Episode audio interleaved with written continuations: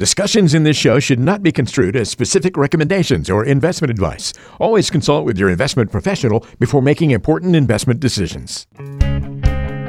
As a CFP and RFC, George McReynolds' mission is to help people create compelling dreams for their future, the plans to attain them, and the time to enjoy them. This is the Prosper Podcast.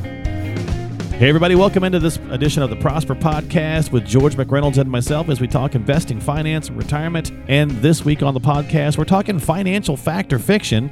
Sometimes the easiest way for us to learn things is just to make it really simple, like a true false test you might have taken in school or something like that. So, we're going to play a little round of fact or fiction. And I realize that when you're talking about financial stuff, George, it's always easy to say, well, it depends, right? We can always kind of go to that it depends. And it really, truly does. So, a lot of these are going to be in the wording of how I say them, and often we're probably going to see that it's a little bit of both fact and fiction. But I think it's a good way to highlight some areas that people might not think about when it comes to some of these items. So, first of all, how you doing, my friend? You doing all right? I'm doing fantastic. I'm loving the weather. Well, good, good. So, you ready to play this game with me? See how we can do? Giddy up, Mark. Giddy up. Let's do it. All right. Fact or fiction? Your Social Security can be taxable.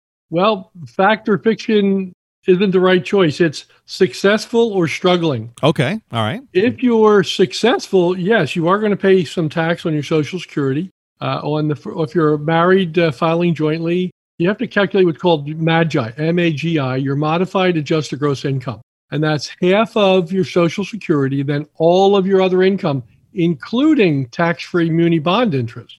And if that's over 32,000 for a married couple or 25 for a single person, then you have to pay tax on 50% of your social security.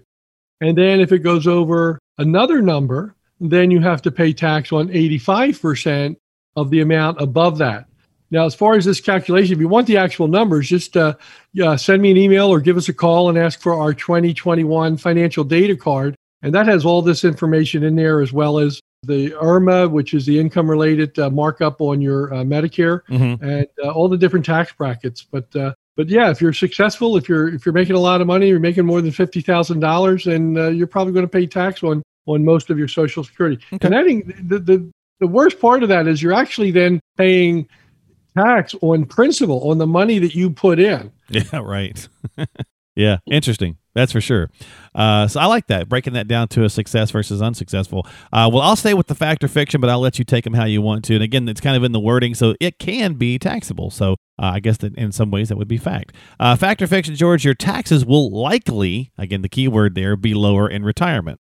There's another conundrum. It's not fact or fiction. It's are you struggling or are you successful? Okay. If you're struggling, I promise you, they're not going to be any lower in retirement you know the lower brackets are are pretty deep. They're wide and deep and you're not going to get a tax cut other than you the payroll taxes when you retire but the actual income taxes uh, you're not going to see a lower rate. Uh, that's a, that's even assuming that they don't raise taxes in the future which i, I think that's a pipe dream. Uh, but if you're struggling uh, you're not going to pay less. If you're successful you're going to pay more and more and more. Congress has a history of only assessing income tax on the rich. And what they do is they just redefine who is rich. And that rich bracket keeps getting lower and lower and lower. And then they leave a lot of um, a lot of room for inflation to create a, a hidden tax. Yeah. Uh, so if True. you're successful, I can promise you your tax isn't going down, but in all probability it's going up especially when we look at the tax traps for for Medicare, uh, the uh, income related uh, surcharge you pay, and the tax on Social Security.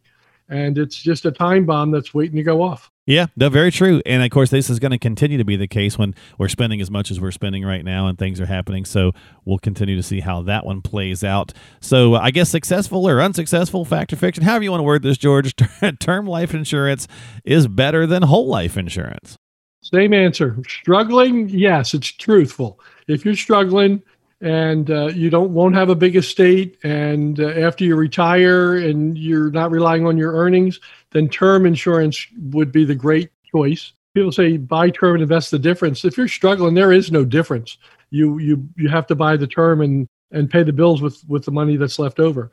Uh, if you're successful, you've got a long term need for life insurance or a long-term benefit because there's uh, many many tax benefits uh, for life insurance with the, both the, the death benefit and the cash value And if you're successful, it's just a great, uh, great option. And the more successful you are, the better it is. With uh, private placement life insurance, I'm just amazed at the things you can do uh, tax wise and uh, also to pass your legacy to your heirs without uh, paying half of it in tax. Yeah. Yeah. I mean, there's lots of ways you can go about using. I mean, life insurance has certainly changed a lot, even in the last decade. And so there's a lot of ways where it can be very beneficial depending on what you're trying to do. And really, that's the case with any financial vehicle. So, kind of absolutes, I know we're having some fun with that. And, and it is kind of hard to really give it an absolute because there's so many different practices and that you can put into place with different vehicles and ways to use them. And that's why it's so important to you know make sure you're working with an advisor on what is unique to you. I often say on a lot of the shows that i host and talk through that you know there are generalities that affect us all but when you know you could make those kind of uh, universal statements but then when you start to drill it down to the individual that's where it can really start to shake and shimmy and be a little bit different for each person but with that said, we're going to keep playing the game anyway. So, fact or fiction, George, Medicare will cover most of your medical needs in retirement. And this is the one question where the answer is clearly false. Okay. So Medicare will pay some of it, but then you have your the cost for the insurance, and again th- that cost goes up with your income. Then you would need uh, a supplement kind of a policy or an advantage plan. Uh, advantage plans are great if you're healthy. People, most people get this backwards. Advantage plans are better when you're healthy, not when you need a lot of uh, a, a lot of attention, especially if you travel, because advantage plans won't cover you all over the place. And then you have your out-of-pocket expenses as well. And uh, so Medicare will definitely not take care of all your health insurance needs or your, your health care costs. Mhm. And now they're talking about lowering the age for qualification, and that will create a, a real, real mess. There's uh, stories about the Social Security problem down the road when they run out of money. The former uh, director of the Office of Management of the Budget says that the Medicare problem is going to be five times worse than the Social Security problem. oh, wow. That's pretty hefty. Five times. Yeah, that is definitely very hefty. Well, okay. So, again, if you've got some questions about this, folks, again, don't forget to reach out. Just have a conversation with your advisor. If you're not working with an advisor, or even if you are, but you want a second opinion because you're not talking about some of these things, reach out to George. Give him a jingle at 215 699 1050. That's 215 699 1050. Or stop by his main website there at mcwealth.com. That's mcwealth.com. We also have the podcast website where you can subscribe to us on Apple, Google, or Spotify, or just listen to the podcast or share or whatever the case might be. And that is the prosperpodcast.com. Again, just prosperpodcast.com. One more, George. I'm going to let you get out of here this week. And in fact or fiction, as we get older, we should gradually shift from stocks to bonds. Well, we've been saying around here there's three kinds of markets there's bull markets, there's bear markets, and blah markets. The market can go up, down, or sideways. There have been decades where bonds have been much riskier than stocks and give lower returns. So, doing something based on your age or whatever the crystal ball says is just a bad idea all the time. And what you should be doing is what's the current? Where's the current going? Where's the trend in the market? And adjust your portfolio based on that. And of course, your your tolerance and your need for for risk, your your loss tolerance. The 60-40 portfolio that we've talked about on several other shows, uh, a lot of headlines saying the 60-40 portfolio is dead. And what's really dead is the buy and hold or buy and hope style of investing. You're not going to be able to just buy one investment or two investments, mix them together, and just you know go to the shore. It's it doesn't work that way. It requires more attention nowadays. And again, you don't have to time the market, but you have to see what's going on and make sure you're moving in the right direction with it. Yeah. Yeah, and every situation again, folks, is going to be different. So, you know, that's one of those adages that we've all kind of heard that, that we should shift from stocks to bonds as we get older.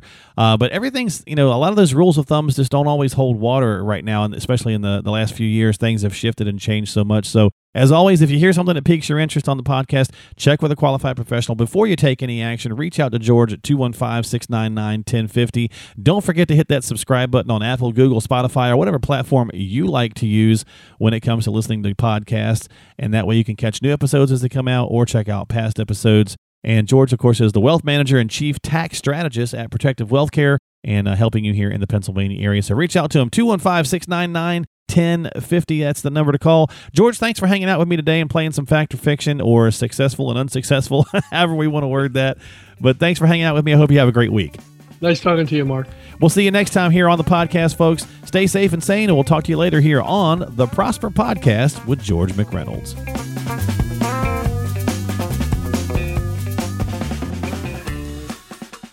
Investment advisor representative, Cambridge Investment Research Advisors, Inc., a registered investment advisor. Registered principal. Securities offered through Cambridge Investment Research, Inc., a broker dealer. Member FINRA SIPC. Cambridge and Protective Wealth Care are not affiliated. Advanced level tax planning, income tax preparation, life coaching and time management consulting services, and fixed insurance products and services are separate and unrelated to Cambridge. Cambridge does not offer tax advice.